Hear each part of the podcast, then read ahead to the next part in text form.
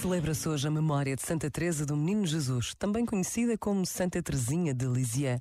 Carmelita, doutora da Igreja, padroeira dos missionários, é venerada por todo o mundo e mostra-nos com o seu testemunho de vida e tudo o que deixou escrito como a simplicidade é decisiva no caminho da santidade.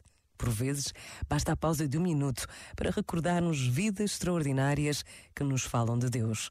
Pensa nisto e boa noite. Este momento está disponível em podcast no site e na app.